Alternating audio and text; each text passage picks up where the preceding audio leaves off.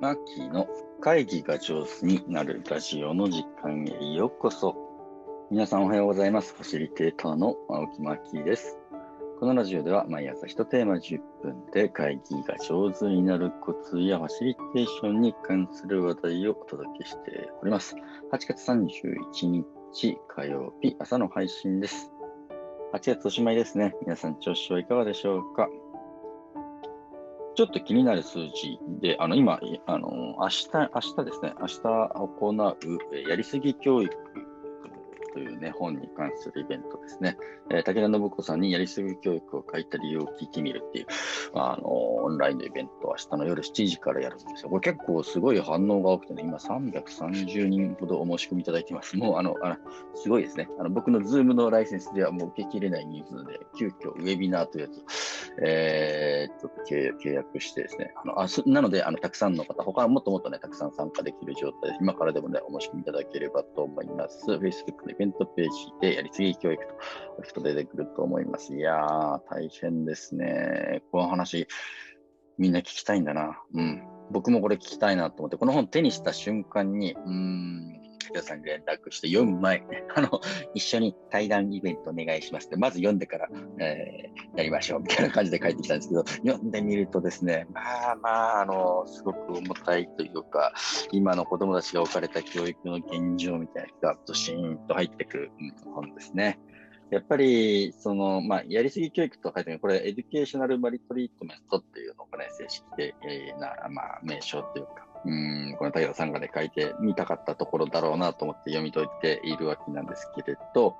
うん、子供の置かれている教育環境が、なんかね、のびのびと気持ちよく学べる感じになってるといいのにな、というふうにしてね、えー、思います。まあ、詳しくはね、明日のイベントでこのあたり、どういうふうにですね、えー、著者の武田さんがお感じになられていたり、うん、大切にしたいなと思ったり、どういう場作りをするとね、子供たちが伸び伸びといられるのかな、みたいなことで一緒に意見交換してみたいなというふうにして思います。中にね、こんな話がね、ちょっと載ってるの、これは面白かったですね。えー、サルカニ合戦の話。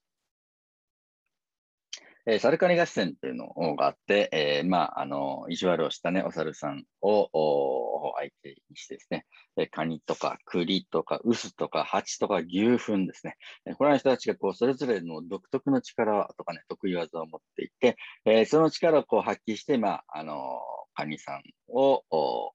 う助けたというね、えー、強い猿からあ、まあ、をやっつけてなんとかしたぞみたいな話なんですけれど、まあ、今の教育の仕方はもしかしたらその、うん、カニとか栗とか臼とかハチとか牛糞とか、それとむちゃむちゃ個性のある子に、あの、一律に同じことを教えて、えー、しまっているのかなみたいな感じの指摘。それでみんなが幸せになるのかなみたいな感じの指摘が中にあって、いやー、面白いね。僕なんか完全に、はい、えー、薄っぽい感じですもんね。薄とか蜂とか、なんか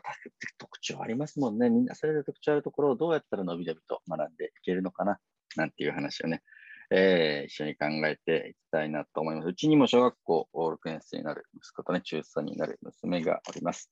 えー、まあ、その子供がね、うん、のびのびと学べるといいな、なんて親ができること限られてはいるんですけど、うん、ね、一緒に地域の皆さんと、お他の NPO とかですね、いろんな活動している冒険遊び用の方々と、ヒントとかを得つつ一緒に頑張っていきたいなと思っておる次第あります。明日の夜7時から、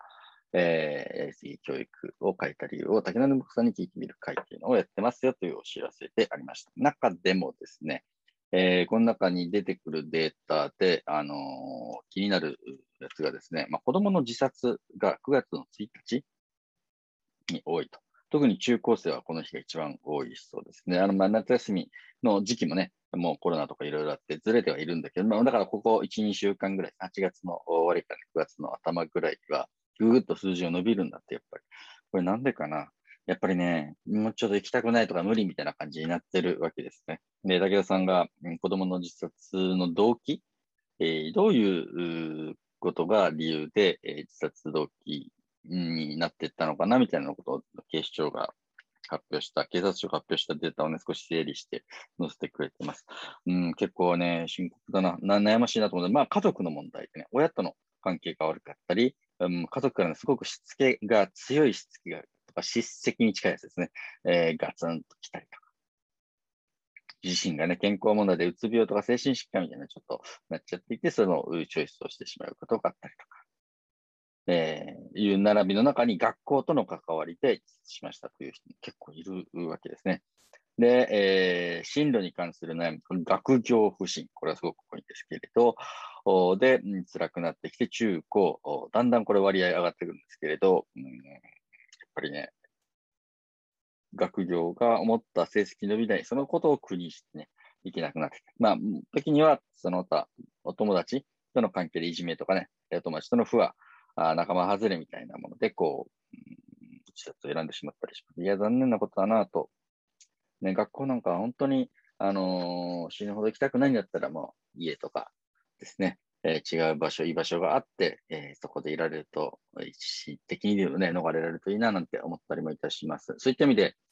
確か鎌倉かどっかの図書館かな、が、あのー、9月の1日はね、えー、本当にあの死ぬほど学校に行きたくないなら図書館に来ていいんだよってえ図書館もあなたの居場所ですよみたいな発信をして、すごく共感を読んだと思います。やっぱね、居場所を複数あるとか大事なんだろうな。い行ける場所、いられる場所？で、えー、家にいたら学校行きなさいって、学校は行きたくないみたいな。行き場がなくなっていった時に、その、ね、選択肢として、えー、そういうチョイスをしてしまうととっても残念なので、ふらっと寄れるとか、一日行けても文句言われないとか、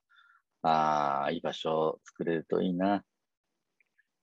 そういった意味でね、僕のお友達で、あの、新宮、和歌山県の新宮市、僕のね、出身の、まあ、高校、小中高そこ出身なんですけれど、おにはね、縁側っていう中高生のための、まあ、子供のための居場所みたいな縁側っていうところを運営している、子供ライブラリーってね、えー、いうのを運営しているお友達、浪川君というのがいます。あの、彼なんかがやっているライブラリーはですね、えー、横にタピオカ屋さんがあってですね、えー、まあ、おやつも変えて、で、えー、だらっと、その、縁側のユースライブラリで、だらだら本を読んだり、漫画を読んだり、宿題したり、何して過ごしててもいいよ、みたいな感じのね、うん、そういう空間がを運営してます。すごいな。あの、泊まろうと思えばね、子供だったら500円払えば泊まることさえできる。なかなかあの斬新な、あ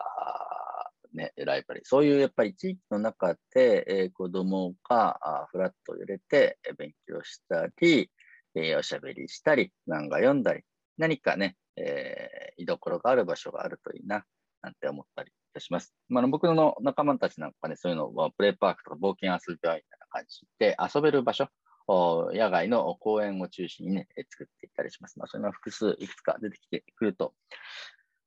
ね、えー、救える命もあるかななんて思った8月31日の朝の配信でありました。皆さんの身の回りにもですね、もし気になる子とかいたりしたらですね、少し声をかけてあげたりですね、えー、ここ居場所だよっていうのを教えてあげたりしてあげてほしいななんて思います。